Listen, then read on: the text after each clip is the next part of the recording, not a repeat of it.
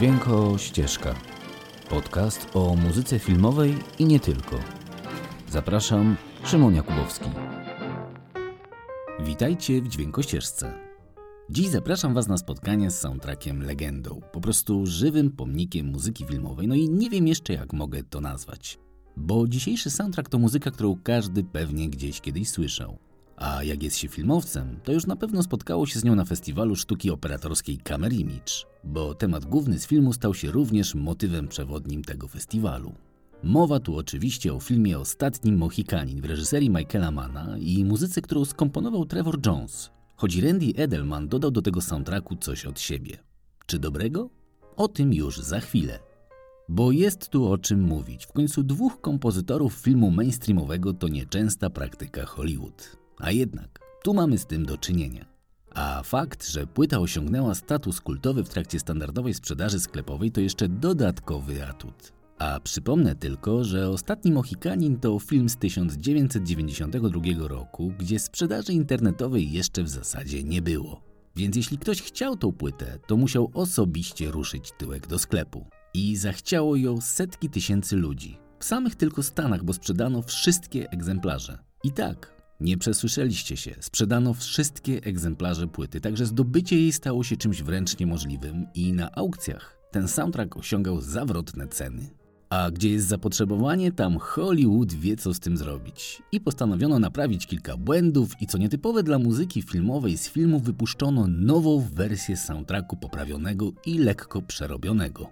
Ale o tym też już za chwilę. Bo przecież ten podcast jest przede wszystkim o muzyce.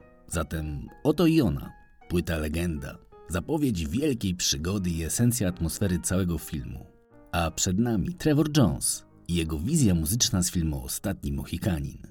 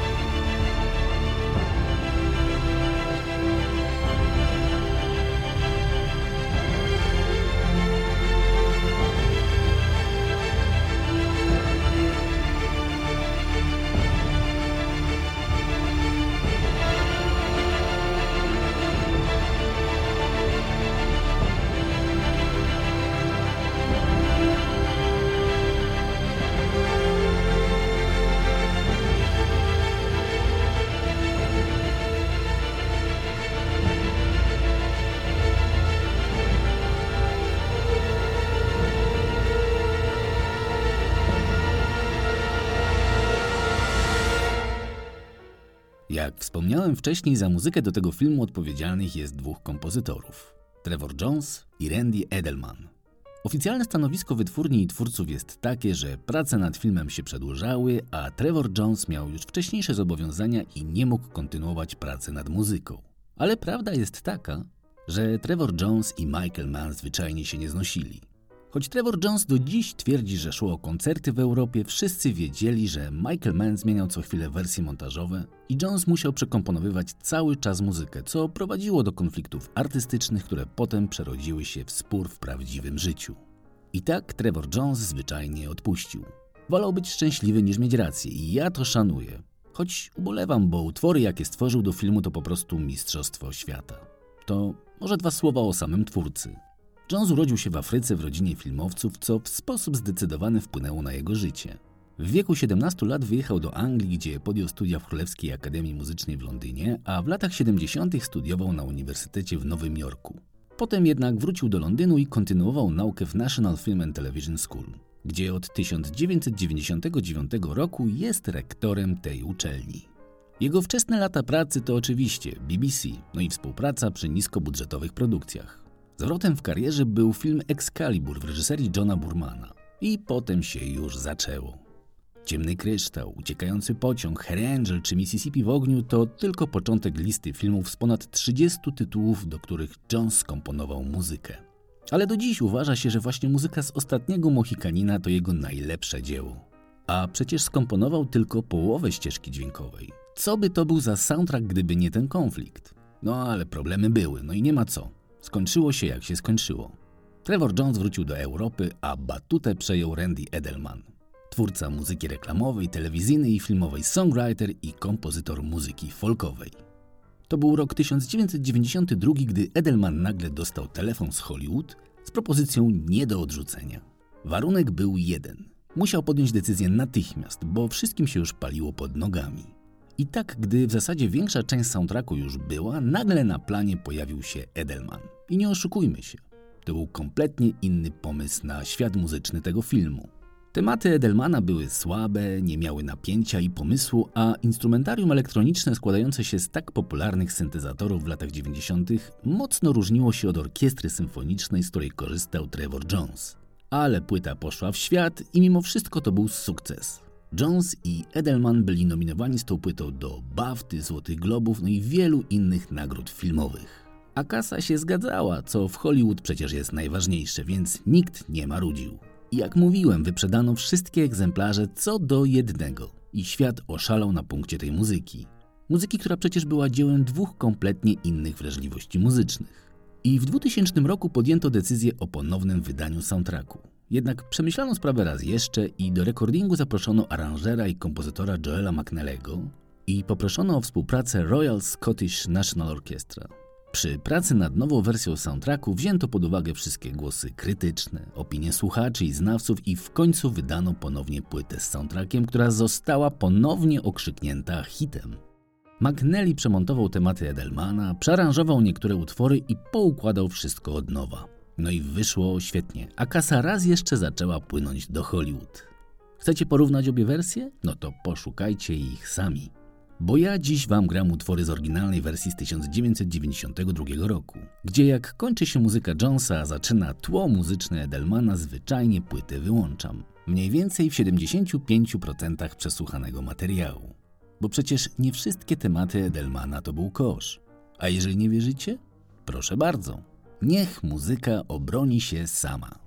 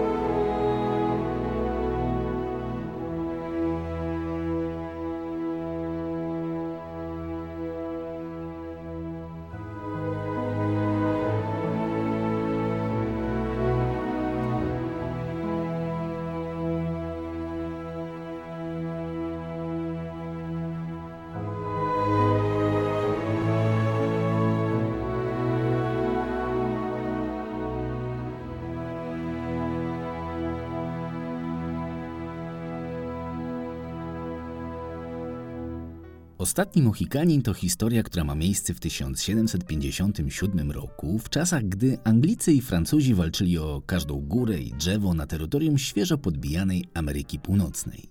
I jak to bywa z tymi krajami i ich polityką kolonizacyjną, w imię króla tego czy tamtego wybijali wszystko co żywe i co spokojnie bez świadomości europejskich konfliktów sobie istniało. Historia filmu to opowieść o ogranym przez genialnego Daniela Day-Lewisa z Sokolim Oku. Przygarniętym w dzieciństwie przez plemię Mohikaninów, sierocie, która teraz spokojnie sobie żyje swoim rytmem w otoczeniu natury i starych duchów puszczy. On i jego przeszywana rodzina Indian nie mają potrzeby angażować się w konflikty ludzi w mundurach i choć czują, że ich świat się dynamicznie zmienia, ciągle próbują trwać przy swoim. Nagle w historię wplątują się Irokezi, którzy próbują porwać córki generała, a które przypadkowo właśnie Sokole oko ratuje z opresji. I gdy doprowadza je do ojca, okazuje się, że zostaje wpleciony w wir historycznych wydarzeń, jakie właśnie mają miejsce w Ameryce. A i głębokie spojrzenie czarnowłosej Cory Monroe, jednej z córek generała, nie zostaje tu bez znaczenia. I tak nagle dostajemy film, który jakby nie było powstał w oparciu o historyjkę dla młodzieży, ale który w reżyserii wizjonera Michaela Mana nagle staje się epicką opowieścią o walce tradycji z postępem, miłości między dwoma kulturami, mezaliansem społecznym i historią miłosną w tle. Bo ostatni Mohikanin posiada wszelkie zalety epickiego widowiska, jednocześnie unika najbardziej nieznośnych wad tego typu kina. Z jednej strony jest tu porządnie zarysowane tło historyczne, z drugiej subtelnie, ale nieckliwie poprowadzony wątek miłosny. A na dodatek dochodzi do tego tragizm losów Indian, rdzennych mieszkańców Ameryki, których biały człowiek wciągnął w swój świat chciwości i chrześcijańskiej podwójnej moralności. Wszystkie elementy podane zostały w rozsądnych proporcjach. Żadnych dłużyzn ani fałszywych tonów, nie ma tu zbędnego moralizatorstwa, zamiast tego jest delikatna melancholia, którą przesiąknięta jest cała opowieść. A zdjęcia w tym filmie, dźwięki, muzyka, no to już prawdziwa perełka. Koniecznie zobaczcie ten film, choć jestem pewien, że pewnie go gdzieś widzieliście. A jeśli nie, to uwierzcie mi. Ostatni Mohikanin to lektura obowiązkowa każdego fana kina.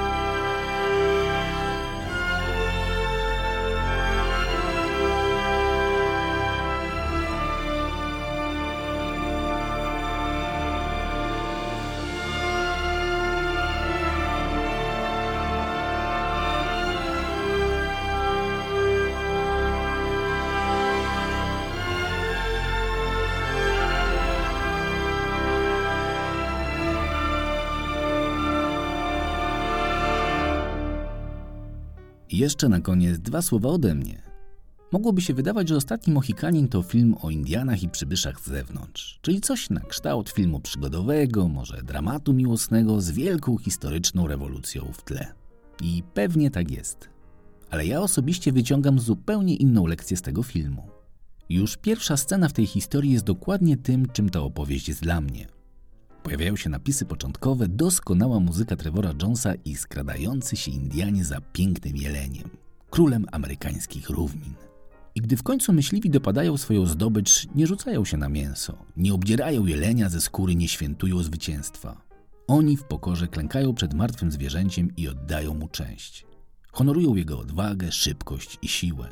Dziękują matce naturze za dar i pożywienie. I tak ja właśnie widzę ten film i tak go czytam, jako walkę natury i cywilizacji. A ta scena to taka trochę metafora całego filmu. Z tym, że myśliwymi w przypadku historii Indian w Ameryce nagle staliśmy się my, Europejczycy. Nasi przodkowie, których teraz dumnie nazywamy zdobywcami, ale przecież tak naprawdę wzięli coś, co nie było ich. Przybyli, zdobyli i zwyciężali. Chciwi i zachłannie pragnąc krwi natywnych mieszkańców Ameryki, no prawdziwi bohaterowie. Ale czy naprawdę? Czy naprawdę cel uświęca środki? W końcu nikt z nich nie uklęknął i nie oddawał cześci martwym wioskom. Nikt z kolonizatorów nie walczył fair i nikt nie wytłumaczył Indianom, że teraz ich ziemia to już nie jest ich ziemia, tylko ludzi z karabinami. I tak właśnie ostatni Mohikanin dla mnie to wielki apel pacyfistyczny. Apel wskazujący cele i idee, które nam, jakby nie było cywilizowanym ludziom, powinny pokazywać, że trzeba się uczyć na błędach. A że jest inaczej, wystarczy spojrzeć za okno. Stany Zjednoczone płoną rasową nienawiścią, terroryzm miażdży Europę, a i my, Polacy, nie radzimy sobie z dialogiem. Silni z karabinami ciągle miażdżą tych, którzy tylko chcą w spokoju przeżyć życie i walczyć o swoje prawa. I cytując tu Stanisława Jerzego Leca, po raz kolejny doświadczamy momentu, gdy na naszych oczach znalazła się grupa Eskimosów, którzy wypracowali dla mieszkańców Konga wskazówki, jak zachowywać się w czas olbrzymich upałów. Tylko, że nasi Eskimosi to dobrze odżywieni panowie w garniturach, którzy wiedzą lepiej, czego kobietom potrzeba. I tak historia ciągle zatacza swoje koło. Pomimo setek lat nie nauczyliśmy się nic. Umiemy tylko zabijać i niszczyć, a dialog przekształciliśmy w argumenty siły. Kto krzyczy głośniej, ten ma rację. No dobra, to chyba wszystko na dziś.